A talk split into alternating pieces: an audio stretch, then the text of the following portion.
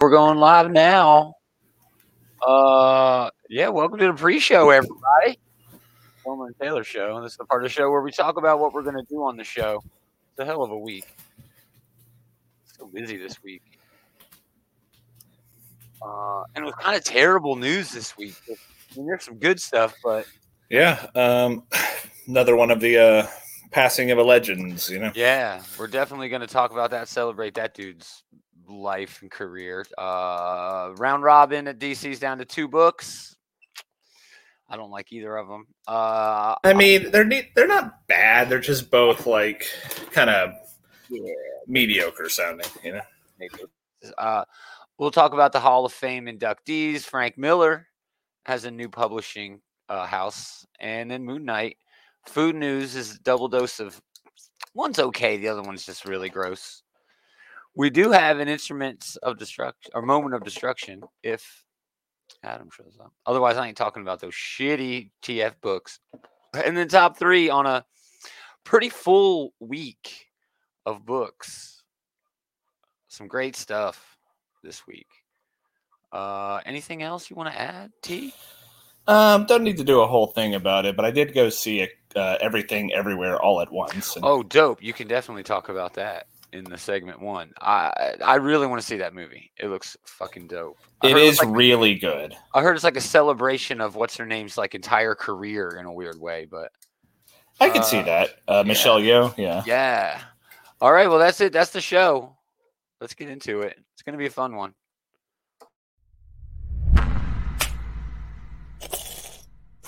Mm-hmm. To talk about this week. Somebody wake up Hicks. It's not that boring.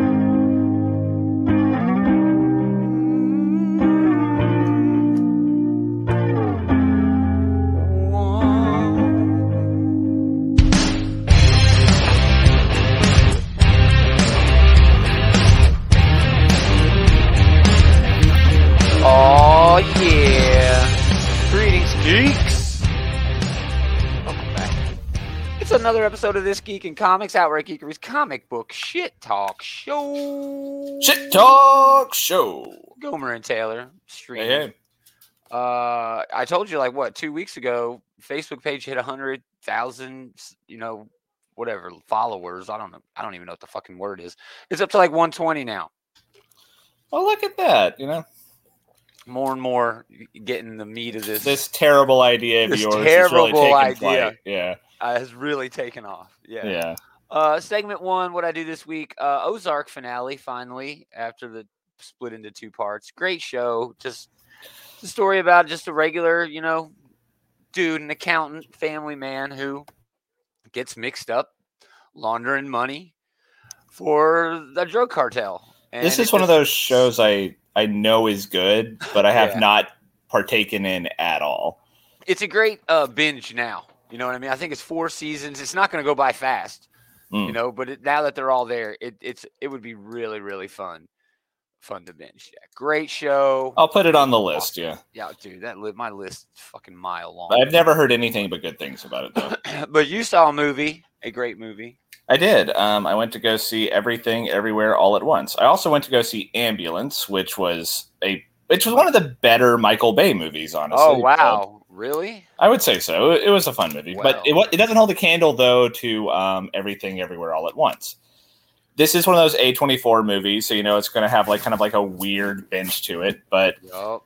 i don't know if they've done a bad movie not that I know of, but yeah, this one is the basic premise is that like some nobody loser woman who's going through a real rough patch in her life suddenly finds out she's the fucking chosen one to save the multiverse is the basic gist of it. so it's like the opposite of jet Li's the one In a lot of ways, yeah. that's Uh, cool But i love that movie the way they tell the way they tell the story, the way they incorporate action scenes, the way that they present everything, the acting in this movie, all of it is just top notch. And I could see what you mean about this being a celebration of Michelle Yeoh's career because Yeah. one of the okay, so the basic premise of how she is able to fight evil or whatever is that she can tap into the skill sets of alternate reality versions of herself and one of her alternate reality versions of herself is more or less Michelle Yeoh. It's a kung fu action movie star. yup yup I heard So- her do an interview on like Fresh Air or some shit, and it was fantastic. I mean, she's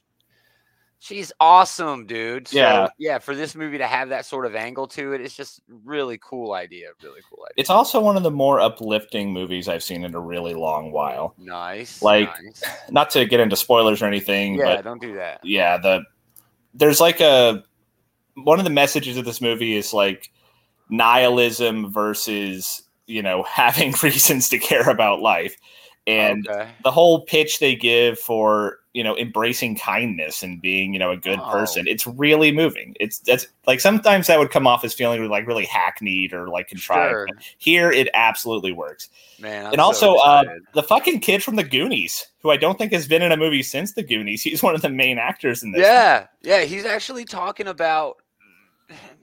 He's not allowed to say because it's a Disney joint, but he's talking about coming back for Indiana Jones and shit like that, which would be so rad, man. Be so cool. He is fucking amazing in this movie. Oh, So I would really look forward to that. He has one of the coolest fight scenes I've seen in a while. And um, he he is one of the he is just generally the best character in the movie, I would say. That's awesome. Yeah, man, I got to see this damn movie. It's not Really streaming should. It's great. It's not streaming yet, but as soon as it is, all right, let's do news. Sad news. Uh, legendary creator and uh, more importantly, comic book activist. We'll talk about that. Neal Adams has passed away at age 80. Uh, Leroy of the comic book bullies, I think, put it best. He was your favorite comic book artist's favorite comic book artist. That's well said. Yeah. Yeah. I mean, he is one of those artists who defined the art style for one of the most beloved characters in the whole medium, you know? Yup, like Batman. he is I don't, perhaps even still the definitive Batman artist. Yeah. Uh, Chip Zdarsky said realism without using dynamism. Uh, it's an incredibly hard thing to do as a comic book artist. Neal Adams was one of the first to do it and the best. Uh, he's the new Batman writer, by the way, so he should know what he's talking about. Uh, I mean, just a quick he was denied a freelance position at DC when he tried to break in. He kind of broke in at Archie. He wrote Ben Casey medical drama comic strip just to show you how old this dude was. Uh, he moved on to cover work at DC. He helped Roy Thomas revitalize the X Men franchise on the verge of cancellation. It was still canceled, uh, but this was in '69, way before Chris Claremont, you know, worked on doing the same thing. That's so weird later. to think about now. Like X Men is. is. like maybe the biggest team book in comics, you know? Yeah. Uh, but that book was canceled, but Adams' work on it was appreciated much, much later. Uh, his work on Kree Skrull War, which is one of the landmark, you know, Avengers runs. Oh, it yeah. was, it's it's a defining, defining book. Uh, he helped move Batman away from the campiness that was left over from the Adam West era, way before Frank Miller, you know, did the same thing. Green Lantern, Green Arrow. I mean, really? I mean, I don't, uh, that, that's really all we would need to say. Yeah, I mean, Um, you've listed a few things already that just they would be resume making runs all on their own, you know? Yeah. Yeah. I mean, that's maybe one of the most famous covers of all time, right there, you know? Yeah. I mean, comics weren't allowed to be relevant before this book. You know what I mean? In a way. Eh, or if they were, it wasn't really taken seriously. You know Yeah. I mean? It was more like after school special bullshit. Um, but uh, other things he did. I mean, here here's the guy right here. Uh, Frank Avila did did a, a just this beautiful homage. It's just tribute, so beautiful. Um, there's some of his Batman work, uh, cover work, you know, with stuff like that. But uh, in my opinion, and I think a lot of people's opinion, his biggest contribution to comics was not, nothing with having to do with him holding a pencil. He was pro union way back in the 70s. His efforts there helped lead to the modern industry standards of publishers returning original artwork back to the artists. It's hard to believe that that's, you know, commonplace now, but it used to be a thing. Uh, and Adams and King Kirby were giving back stuff uh, from Marvel out of that deal, which made them millions of dollars on the secondary market. Um, he lobbied to uh, get Siegel and and Shuster credit and money for creating Superman. He's the guy responsible for that. Uh, he helped create the Comic Creator Guild, even though it never took off. Um, all right, let's just. I mean, this it, it speaks a lot to his character in the first Yes. place, right? That like he made it, but he didn't try to pull up the rope after him. you Oh, know? exactly, dude. He created Ra's al Ghul. He created Man Bat. He created John Stewart. All right, and that's not his biggest contribution to comics. I mean, that just tells you everything you need to know about this guy. And geez, yeah, Leroy put it best, man. Your favorite comic book writers, uh, or favorite comic book artist, favorite comic book artist. So yeah, he's gonna be missed. I heard about it when I was at work, and I had I messaged like you know our Slack. I was like, hey, I'm gonna need ten minutes. I'm gonna need some time, and I did. I had to you know Yeah. go collect myself because wow, what a what a loss. Uh, yeah, he's a legend though. He will live on forever in the work that he did and the way he changed the industry. Hopefully, it continues to move in that direction. Um. Anyway, moving on. Round robin, final two. It's Suicide Squad. Well, this is where we started, right? Came down here. Final four. Now, Suicide Squad Dark by Zac Thompson and Gary Brown against Superboy, the Man of Tomorrow from Kenny Porter. Man, you've been ragging on the Superboy one from the beginning. You didn't want this out of round a one. Fan of Superboy, I'm just not. I mean, the I like the character just fine, and honestly, I don't really have anything against either of these books, but both of these seem more, you know, like things they probably would have done anyway. You know, yeah, like, you're some- you're not wrong there. a lot of the more interesting concepts, like that Alan Scott Green Lantern book, we were both raving about that one. Um, like first round, dude. So disappointed. well, for I think it was the second round, but either way, it's gone. yeah. And you know, they weeded out those Constantine books. Both of those look pretty cool. yeah, So Uh, we're, we're left with two things that just aren't as bold, which I guess is to be expected, right? Uh, well, yeah, I guess you're looking for mass appeal, you know, not something all niche. You know, everything else on there, you're right, is a lot more niche. These, I, I hate this idea. I hate both of these ideas. Um, the Suicide Squad pitch, meet the occult task force uh, of Earth 13, field leader Vampire Batman commands a top secret team of murderers, monsters, and demons. The magic dampening parasites hooked into their brains keep them following orders, and the promise of freedom keeps them motivated. I could I honestly see this sort of becoming an, an a thing that happens all the time, Yeah, like, like, a permanent part of of of the universe. this seems like from the same like green light process that allows things like that. Uh, what's that zombie book with? Yeah, uh, Marvel or Justice League. Zom- I don't whatever that thing with like it's got like Jason Todd I think in it or something. Yeah. Whatever, but dumb. They do stuff like this all the time anyway. Yeah. you know. Um, so yeah, it, it seems fine. I don't want to like just shit all over this book. It seems like it, Yeah, it, it can be fun. Sure, uh, it's But- gonna be Vampire Batman, Frankenstein. I actually adore. Frankenstein's a cool character. He's a character Uh, that I like to see, you know, get more limelight. Yeah, Raven, Gorilla Grodd, who doesn't really feel like a horror character to me. Anyway, Spore, Zatanna, Plasma Man, and Sinestror. Sinestror, who I guess is this guy. He turns into a werewolf, maybe? I don't know. Sinestror? Honestly, thought it might be like a dinosaur Sinestro or something. A Aren't they, dinosaur they're doing that like they're doing that like Justice League dinosaur book. They are. anyway, They are. But Uh, that is going up against Conner Kent is back. But this isn't the DC universe he knows with Jonathan Carr and Clark protecting Earth. Conner feels like an outsider. It's just a find yourself sort of book. He's just going to go on an adventure. I don't know. I'm just not a fan of this guy. I mean, I can see how this makes kind of a cool like meta narrative because this is a character who has been really sidelined ever since they Sure. introduced Jonathan Kent. Sure. It, it, it might it has the same sort of feeling if you're you know putting it in that classification as the uh, that recent Beta Ray Bill book you know what I mean where he was kind of out an outsider all of a sudden and Yeah. Well, I mean, if either of these books are himself. half as good as that Beta Oh, Ray yeah, Bill book, it's going to be great. But oh my god if I had to pick one of these two, I guess I'd probably go with that uh, Suicide Squad Dark. I would as well. And again, it has everything to do with I'm just not a fan of Superboy at all. I'm just not a fan of that guy. I think the winners are going to be announced this week, so we will follow up on that on the next episode. All right, Eisner Awards. Uh, these are the Hall of Fame inductees. Uh, the 2022 class includes Max Gaines, who is the EC founder and publisher. He devised the first four color saddle stitch newsprint comic. I mean, EC one of those like things like I feel like you know about if you know like the history of comic books. Right. So yeah, definitely a deserving uh, Addition. inductee there. Yeah. Agreed. Mark Gruenwald.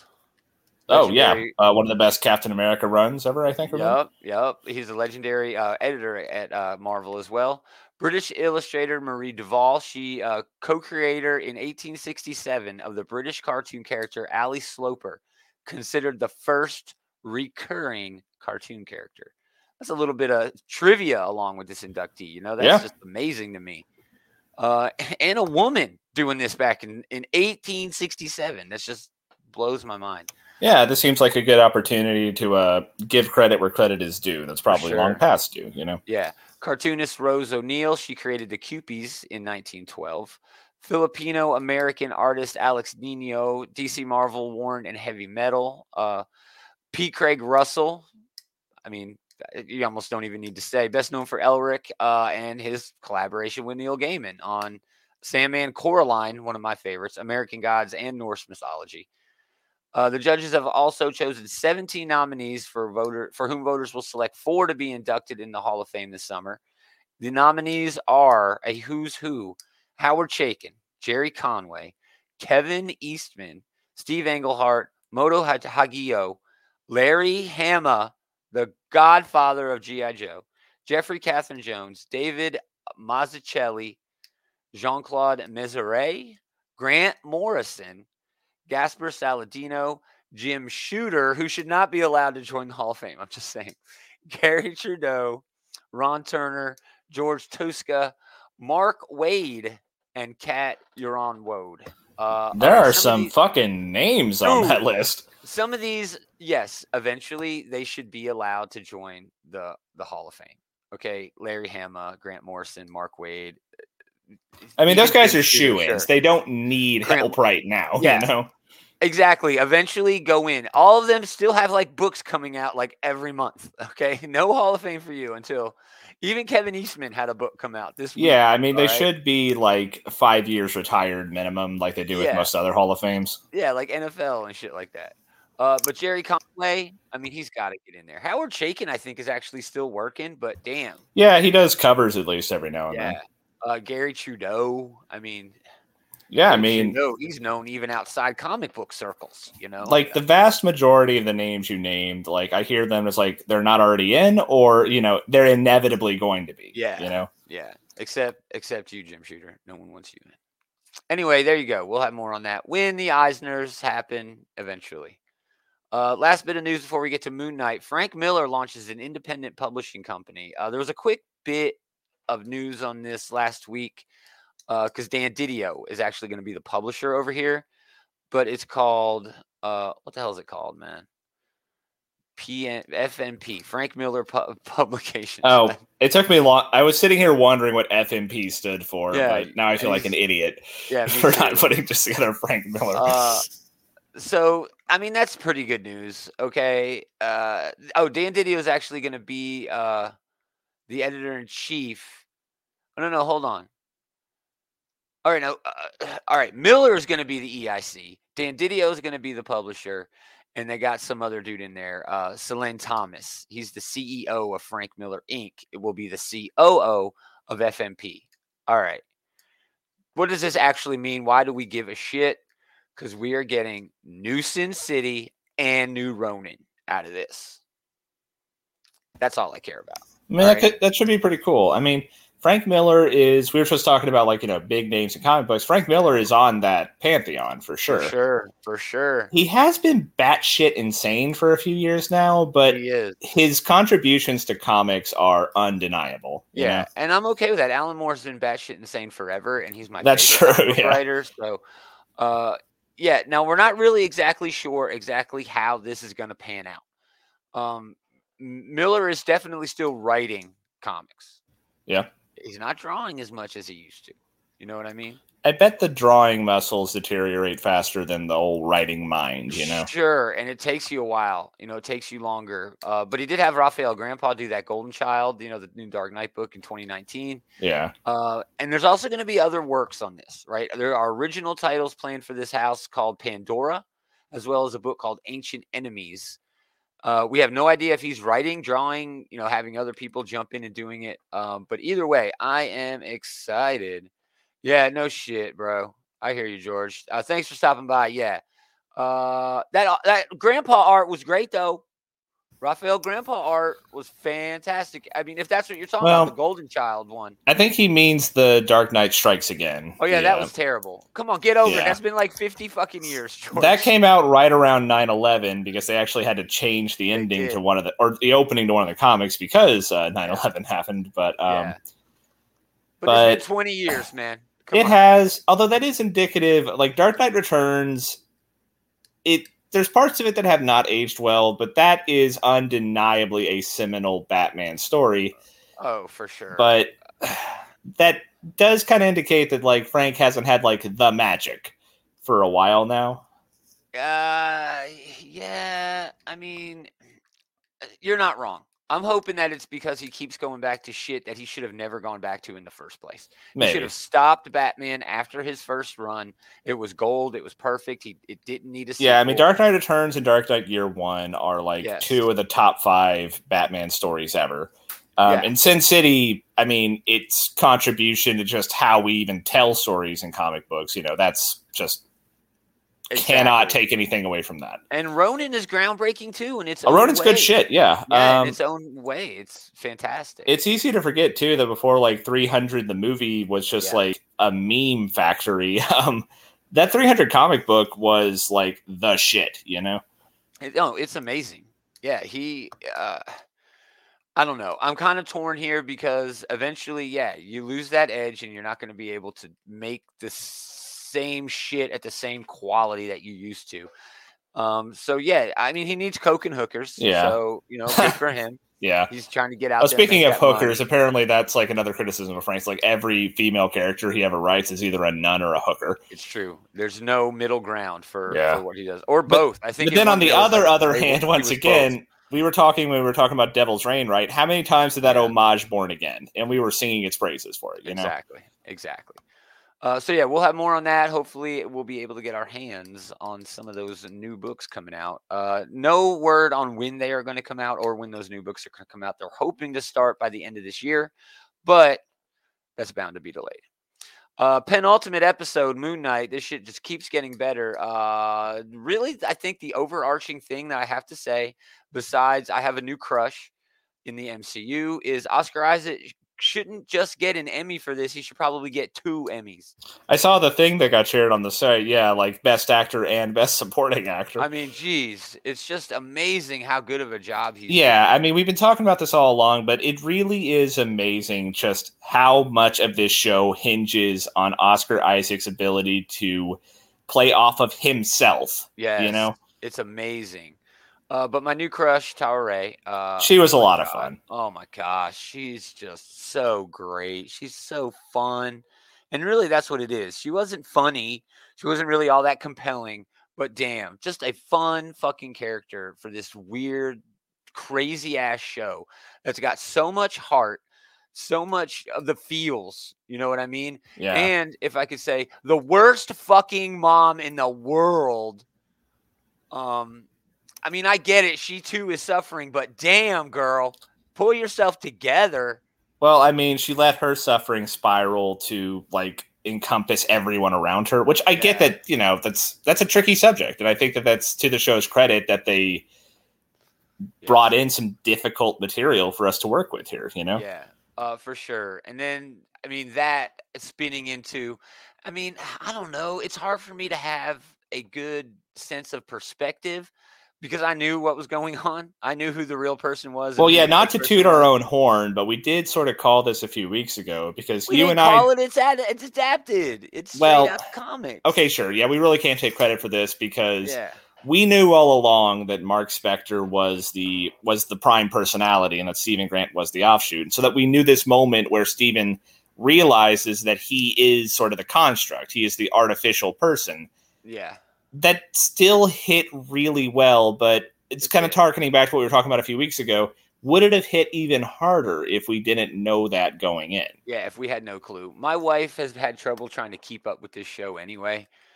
Um, she's like, well, this shit's all over the place. Are they trying to be Indiana Jones? Are they trying to be a superhero show? Are they trying to be, you know, talk about mental illness? And I was like, I think it's trying to do kind of all three. And she just couldn't get into it. It was all over the place. But there was no fighting in this episode. So much drama. Yeah, that speaks to the show's It really quality, though. Like this was, I think, the best episode so oh, far. for sure. Not Oh, a punch was thrown. Well, I Yeah. guess at the end there was a little bit of fighting, but Yeah. Uh great special effects with this sand boat barge Yeah. of the dead sort of thing and and then like going in and it's a hospital asylum, you know, in the ship and that's how they're supposed to figure it yeah, out. Yeah, I love them playing the mind games. Like that's Yeah. another one where I wonder how I would feel if I didn't like know what was going on. Like, would I think for a moment that like, oh, has this all been in his head? Yeah, man. And that harkens back to that Jeff Lemire run from a few years ago. Exactly. And I mean, it's even deeper than that because he's creating his own delusion on that ship. You know what I mean? That's not the bad guys trying to, you know, get over on it. That's him just Yeah. being himself. And it sort of points to his overall problem. Yeah, like as he's sitting here dying, he basically has no choice but to confront his inner demons for the first time in the show. You know? Yeah. Just really well done. I can't believe there's only one episode left. They have so much to do. Yeah. Well, there's plenty of. Sh- So I- much to do. at this point, we can be pretty confident they are not going to use Jake any more than they already have. So that's something that they can set up for next season. that is um, very disappointing. I understand it. I mean, I get like they're already trying to do a lot with just the two personalities, with just six episodes. I I can understand the decision not to bring in the third personality. Why personality. set it up? Why set it up the way they do? Well, I mean, I kind of like the way they've been teasing it. I kind of wish they, Sure, if they were going to do something with it, it would have had to have been this episode. Yeah. Part of me really wishes they had, but it's an understandable storytelling decision. I think. No, you're not wrong. I just, I don't know. I think there, I'm, I'm a whiner when it comes to too many episodes, right? And Yeah. every, maybe not WandaVision, but all of these other shows, maybe not What If too, but there was at least one or two boring ones. They've had episodes that they didn't need. Falcon Winter Soldier definitely had episodes where they wasted some time. Yeah, Um, like Loki had at least uh, had probably had two episodes where it's like, gee, I mean, they were good episodes, but it's like, come on. I honestly don't know that there was too much fat to trim off of Loki, but that is one of the trickier things to do when you're sitting out to like plot out a season, right? It's like, yeah. do I really need seven episodes, or can I do this in six? Yeah, and I, I'm. It's a good t- take. You know, if you can tell your story in six, go ahead. But I wanted more. Of your story, you should have done it in eight. I wanted more episodes. I'm a thousand percent looking forward to season two of this, or a movie, or wherever they decide to put the character next. Yeah, I don't know. I think they're better off keeping this to one season, saying that it's a limited sort of thing. Well, I guess it Winning the depends on how it winning ends. the Like, Emmys for all the limited shit that they can win because the it's a lot easier to win Emmys in limited categories. But yeah, Moon Knight's definitely coming back. They're not Yeah. going to waste Oscar Isaac. I mean, all these characters show up again somewhere, you know. But yeah, WandaVision, there should absolutely not be another season of that. no, no. Loki definitely. There Loki, they ended that on a huge cliffhanger. Yeah, we definitely need another season of that. Um, Yeah. What if is pretty easy to put out another season Nah, of? I guess. could, based- but who cares? I mean, maybe after Multiverse of Madness and they open everything up a little bit more, they'll be maybe. I mean, they'll tell even more stories. that show's just well, until the end. It was just a series of vignettes, right? So they could just do Right. that as much as they want. sure. I'm the most conflicted about Falcon and Winter Soldier because I feel like it's like an action oriented show, so you could probably work in They're another gonna do a season that pretty movie. easily. They're going to do a Oh yeah. I mean, Captain. They're making the new Captain America movie with Sam Yeah. and everything. So yeah, Yeah. Uh, hey, Gabe, thanks for stopping by. Thinking about you, bro. Uh, taking Gomer's side. way too meaty. Uh, and one season is good for now. I want to see more Loki, but I want to see more Loki in the context of everything else that the MCU is doing. It cannot be just the TVA. The TVA is so ingrained into this multiverse shit that now No Way Home is touched on, and now Multiverse of Madness is going to touch on next week. I- want to see more of Loki, but closer, more closely engaged with the rest of the uh, MCU. And it's not, and it's really going to be really hard to do because Loki's supposed to be dead. You know, everybody like, oh, Loki dead. Anyway, yeah, thanks for stopping by, Gabe. We appreciate it. Uh, yeah, so we'll have the next and last final episode. of Yeah, um, we'll talk about that next week. I'm Next week we'll be able to, I guess, kind of rank the show overall because I think it's probably going to be at least in my top three. You know, Uh, yeah, right now I would say it's it's probably in my top three as well. Uh, WandaVision is still just a, a miracle kind of a show to me. Wand- It should not have WandaVision is going to be difficult to dethrone because like there was so much going on with Yeah. that with like homages to television and just Yeah, the way they handled like her grief and everything like that. yeah. I don't think there was an has ever been another show like WandaVision. You know. Uh, yeah, Falcon and Winter Soldier. Thanks, Gabe. Uh, he said that Falcon and Winter Soldier needed more episodes that had weight to them. I agree. They had weight on a lot of these episodes. They really should have hit it home. When they when they were at it was kind of a show of peaks and valleys, right? The peaks Yes. were good, like I especially like the last couple episodes, but I should say that I liked all of these shows, and sometimes like if I'm ranking them, I'm being a little granular, but definitely um, my top three right now are probably Moon Knight, Loki, and WandaVision. Yeah, I would probably agree agree with that. Uh I don't know, I really liked Hawkeye too, man. I did really like Hawkeye. I liked all of them, you know. Yeah. Anyway, cool. We'll talk about that next episode, last episode uh, on our next episode. Let's do food news. Mmm, yummy. The first one's not really all that gross. Uh Heinz has announced Dip and Crunch. It's exactly what it sounds like. It comes with two little packs, one with a a sauce. It's either going to be secret sauce um, with whatever, and then a spicy dip and crunch, which has a spicier sauce. It's two dollars and fifty cents, and it's pretty much exactly what you see on the screen there. Yeah, You take I mean, your burger, you dunk it in the sauce, and then you dunk your sauce dipped burger into some potato chip crunch. I don't hate this. I don't hate this either. I I could want see like. I feel like this could really upgrade a burger depending on you know how good that secret sauce is. Yeah. So that's that's something. I, I'm not against this, and again, good and bad, but I'm letting you decide: is this good or is this the bad one? I'm going to show you the next one. All right. Tropicana is coming out with cereal specifically for orange juice. This is the bad one. This is the bad one. This this You're is right. definitely the This is bad one. Definitely the bad one. The only thing I can imagine that's worse than this is brushing my teeth before I eat it. Um, Oh no, orange juice after toothpaste is like uh, one of the worst feelings in your mouth. Yeah, Tropicana is actually giving away boxes of this, which sounds like it's a promotion, but honestly, it's really the only way they could get rid of it after their PR came up with this idea.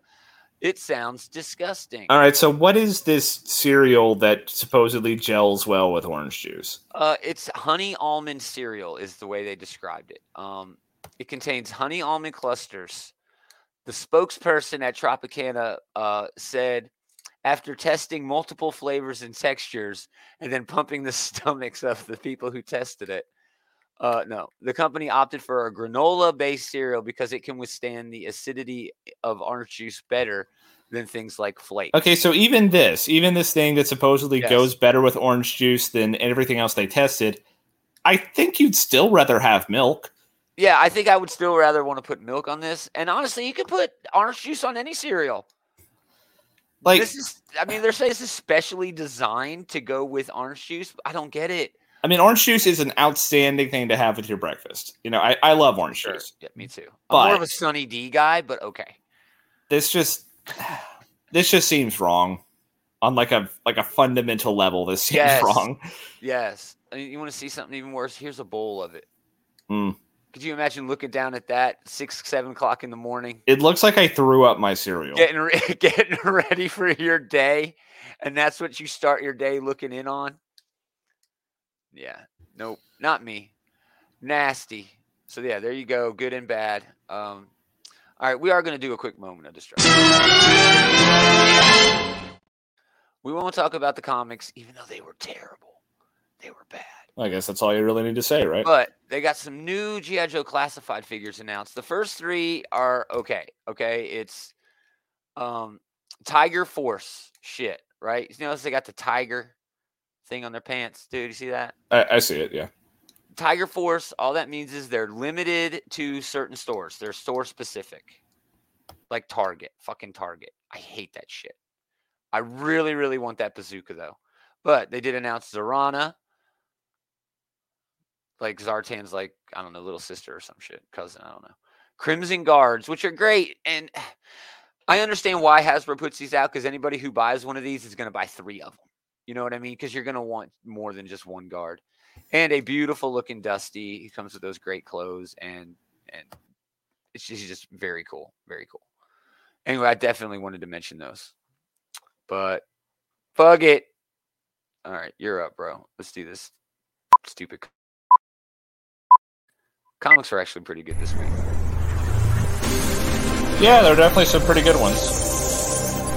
Uh, all right, yeah. You want to lead us off this week, man? Uh, sure. I'll uh, do an honorable mention for um, Justice League number 75. Oh, that's Um, on my list. it's basically just one big fight, but it was kind of a cool, like, multiversal uh, conglomeration type of deal. Um, the main reason it's not on my list proper is because I have not been reading the um, Justice League Incarnate stuff, so I definitely felt like I was jumping onto a moving treadmill with this. That's fair. That's That fair. being said, it was fun. I mean, it gave you enough to know what's going on. It kind of gave you the gist of everything you needed Yeah. to know. Uh, I will. I will talk about that book later. It was nice to read Justice League without the Bendezian dialogue is the main thing. Um, but uh, Right on the nose. I'll throw out another honorable mention for uh, Trial of the Amazons number two. They wrapped up this series. Um, it, it was a pretty cool little brouhaha. Like um, the whole like sisterhood vibe it gave off was yeah, that was pretty cool. Yeah, Um, bad book. yeah. Uh, third honorable mention for Dark Knights of Steel number six. We'll Um, definitely talk about that as well. yeah, this has been a lot of fun so far. I'm really loving all like the intrigue and the politics of everything. John Yeah. Constantine was my favorite part of this book. I love the whole thing. It's like, John, you're a good guy. He's like, no, I'm not. And then he just fucking like fireballs him. Yeah, Um, well written John Constantine is always a treat, and this Yeah. book has had that going on for the whole time. nice. Um, but my number three this week is going to be uh, Thor number well 24 or legacy numbered 750. yeah, Um, this was pulling in a lot of the all-time great uh, Thor writers and artists. We had uh, JMS with, reuniting with Olivier Coipel.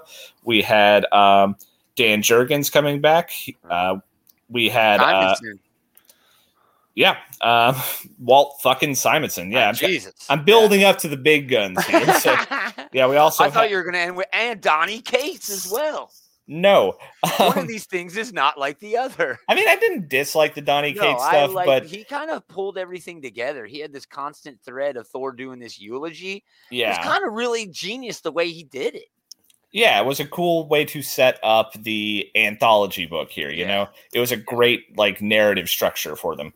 But yeah, we also had Jason Aaron coming back, um, telling a story about like, so Al Ewing and Jason Aaron are continuing to kind of pimp their own shit right now. like we got. Thor doing like his like Odin from like a million BC or whatever um, story here. No. And we also had uh, Donnie Kate setting up for the next Defender story. But that being said, I was fucking here for it because I like all of those things. I love all these writers and artists. And it was kind of cool to see like everyone who is currently still alive, who is like an all time Thor For great, sure. Yeah, it coming together. Wild, dude.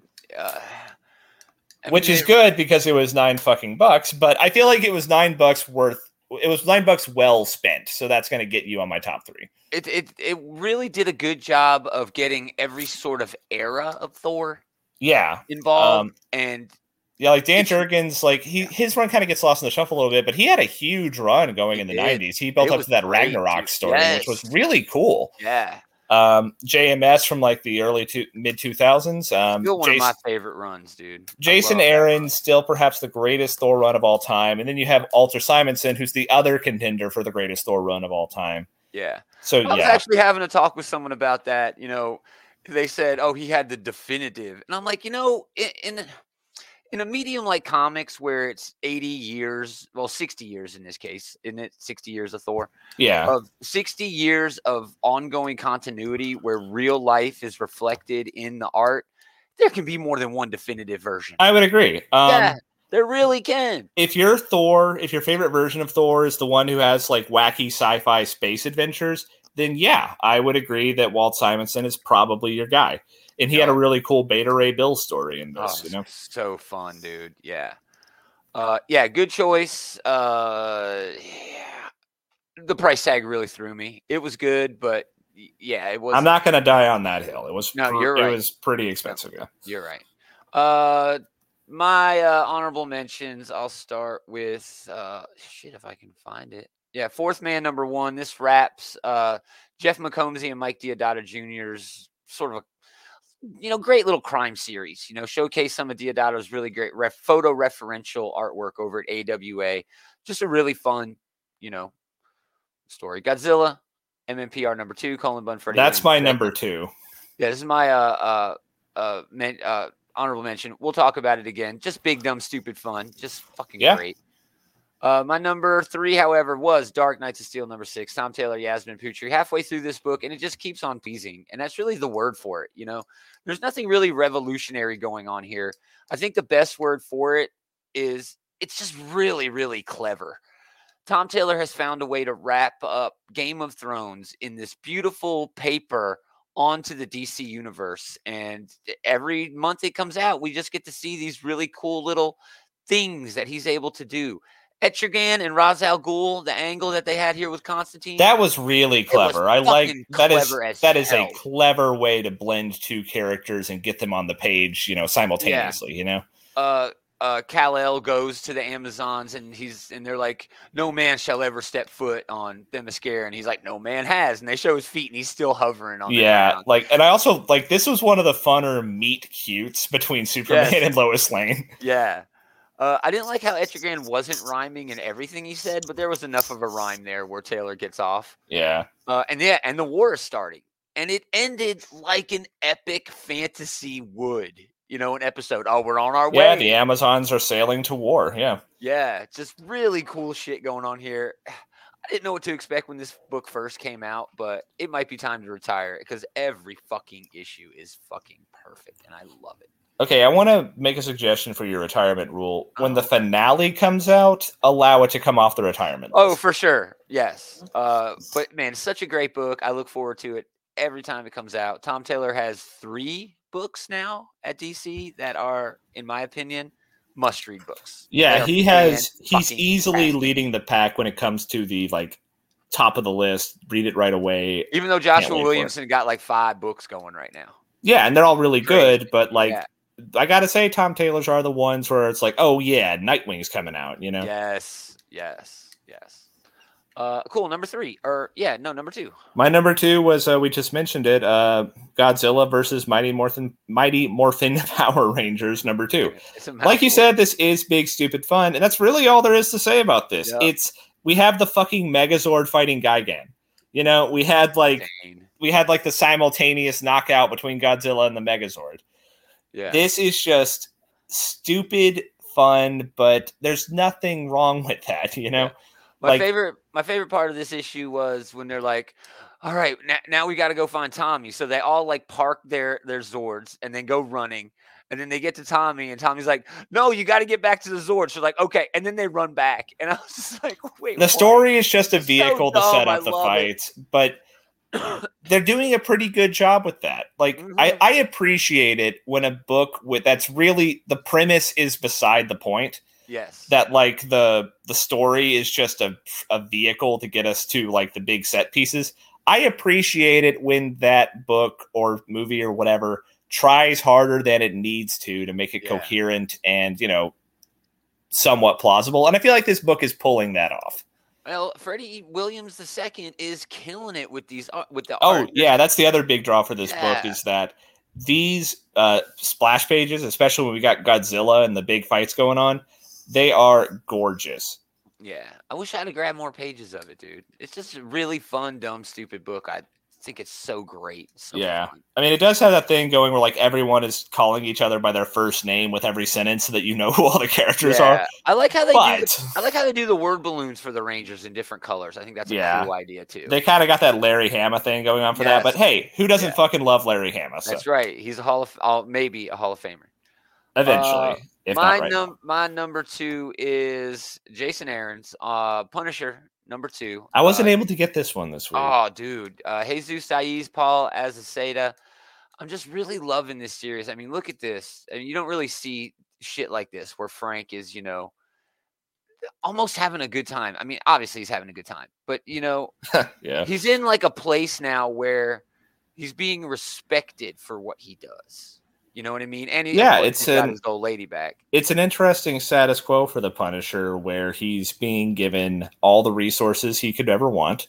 Yeah, and the th- in like they have given him his what he thinks at least his happiness back. yeah, So yeah, it's a really interesting angle that we know is eventually going to come crashing down in the worst of ways, but it's a fun premise to see, you know, how we get there. yeah. It's it's like Jason Aaron knows exactly what drives this character. You know, he's done it before. He's written this character before, but he's applying that angle of Frank Castle's character in an entirely new way, but that still feels so familiar. I love this line here. You know, for centuries now, one land has shown a propensity for violence uh, beyond all others, from genocide to slavery to shopping mall shootings. And that's why this old lady decided to go to America to get their new, you know, big killer. Uh, so great. I mean, Uh, I feel like we're being called out on the carpet here, but oh, we it's hard to deny. being called out. Uh, do you think Banner of War uh, will be this fun? I think Banner of War has to be fun, or it's pointless. I mean, Donny Cates knows how to write fun, Yeah, you know, and so yeah, I'll I'll be checking that out. So I'm sure Uh, we'll uh, report back on that one. it's gonna be weird way they sort of pull in the Hulk right now because the way they're doing Hulk doesn't feel like they'd be able to meet him up with Thor. Well, but I'm sure Gabriel figure it out. Gabriel is right to compare this with the Godzilla versus Mighty Morphin Power. Rangers thing. It's more plausible for the Hulk and Thor to be hanging out since they're in the same universe and everything, but right? the basic right. premise is still the same. We are getting these people together to have stupid punchy fights. Yeah. Uh, back to Punisher, just great violence. You know, here him just beating the shit out of this guy. Uh, and the big reveal at the end of this issue, uh, it's Ares. Ares is the guy who's sort of in control of all these all these folks. And Oh, look uh, who's acting all tough now that he's got his legs attached again. Yep. It's all funny games until you get ripped in half by, you know, a Superman pastiche. So, uh, yeah, Punisher book. I'm really enjoying this run uh, so far, and it's only two issues in. Uh, I mean, more or less, I, I'm reading this book because I want to see what happens next. You know what I mean? I don't really want to Yeah. read this whole story. I want to see where the end of this story is going to be. Well, that's but I they're think- making it great along the way. that's what I making it a think whole lot of makes. Jason Aaron a good writer for the Punisher is like he does write some really cool like murder porn, and that is that's a big reason why people pick up the Punisher books in the first place. He also does a great job getting you to care about like the thematic stuff Yeah, with the Punisher, yeah, and that's where They- he really shines. They had a great thing in here in this where he's sort of getting the powers of the beast. You know, it's like these supernatural powers that he's getting. And it's like Frank's got to have an end game. You know, Frank is doing this. He knows the hand is just as bad as the motherfuckers that the hand is sending him out to murder. And he's waiting. He's biding his time. He's I think he's getting these powers from the beast and he's eventually going to flip. You know, and my I'm wife sure, yeah. my wife be damned. That's not my wife sort of shit, you know. that was a cool moment from the uh the Punisher TV show, right? The Yeah. big climax for the first season where like he kind of like he turns away from like resting and being with his wife again because like what he the thing he truly cares about the most is the punishment. That's right. Yeah. Uh, cool. All right, that was my number two. Number one, number one book of the week. It had to be the last Ronin number 5. It was solid. it was cool as hell, man. I mean, we had um a re- this basically was just one big knockdown drag out fight between Mikey and uh every fucking body. yeah, it, It in every fucking was. body, but like Baby Shredder is like the main Yeah. guy. Um this didn't have much in it besides the fight, but it was really cool to see him like switching between all of his brother's weapons. It was really awesome to see him, you know, have the big like gritty beatdown of a fight like it was. Like he's getting the shit kicked out of him the whole time, and they're like going down a skyscraper. They eventually crash into his sewers where he was, you know, born and raised, and it finally ends in a mud pit right outside the city. You know, um, it's really cool to see him kind of like adapt to Baby Shredder's fucking bullshit armor crap that he has going on. Um, and I also really liked the whole thing with uh Casey and April's daughter, Casey Marie here. She she was a pretty compelling character in her own right. It's cool seeing April um, you know, have her really heartbreaking goodbye to the, the final turtle. You know, she's buried everyone else, and now she has to bury Mikey too. You know. Yeah. Uh, this didn't make my list of my honorable mentions because it was a great comic. You know, don't get me wrong, but like you said, it was just a big knockdown, drag out fight the whole time. But the build up to it was I really that good. Sort of moved away from what this book had been. Well, You know, I mean, introspective thing. Where, we were past all the flashbacks. You know, there was no one left to remember. I feel like if you sit down and read this all at once instead of Yes. like separated by like a fucking year, like we ended up having, yeah, um, I think that it'll read a lot better because it's been building up to this for a while, and I thought it was a good capstone to all that Yeah. build up. Uh, I'll be honest, I got a little emotional at the end. Uh, I mean, and spoilers, Mikey ends up, you know, kind of going into heaven, the afterlife, and his Oh brothers yeah, shit! I, I should have said spoiler earlier. I kind of already said that, but And his yeah, his family's like they're waiting for him, and you know, Splinter and and Casey, and they're just doing their thing, like going on patrol. That's his heaven, and it, it was just such a poignant thing that it was cool to yeah, see he's him a like Ronin, dude. You know, like his version of his version of heaven is like him talking bullshit with his brothers again. Yeah, you know. Yeah. yeah, just very touching there. But again, I was expecting. I don't know what I was expecting. The first few, the, first four issues, this it was really, re, you know, introspective and uh, it it sort of, I don't know, it sort of made the whole TMNT mythos. It, it put this dark blemish on it in a way, you know, where. I don't know, where they were almost just as bad as what Shredder was doing. You know, the way they lived their lives. They're the almost like a waste. You know, at one point in the last issue, he was. It, what, what was it all for? You know, what was it? What was actually going on? Uh, anyway, th- another part of this, but Casey Marie has four little turtles that she's raising, so they could definitely continue this in, in a whole new sort of light. You know, They even said that they were going to. Yeah. that'd be rad. That'd be cool. Yeah.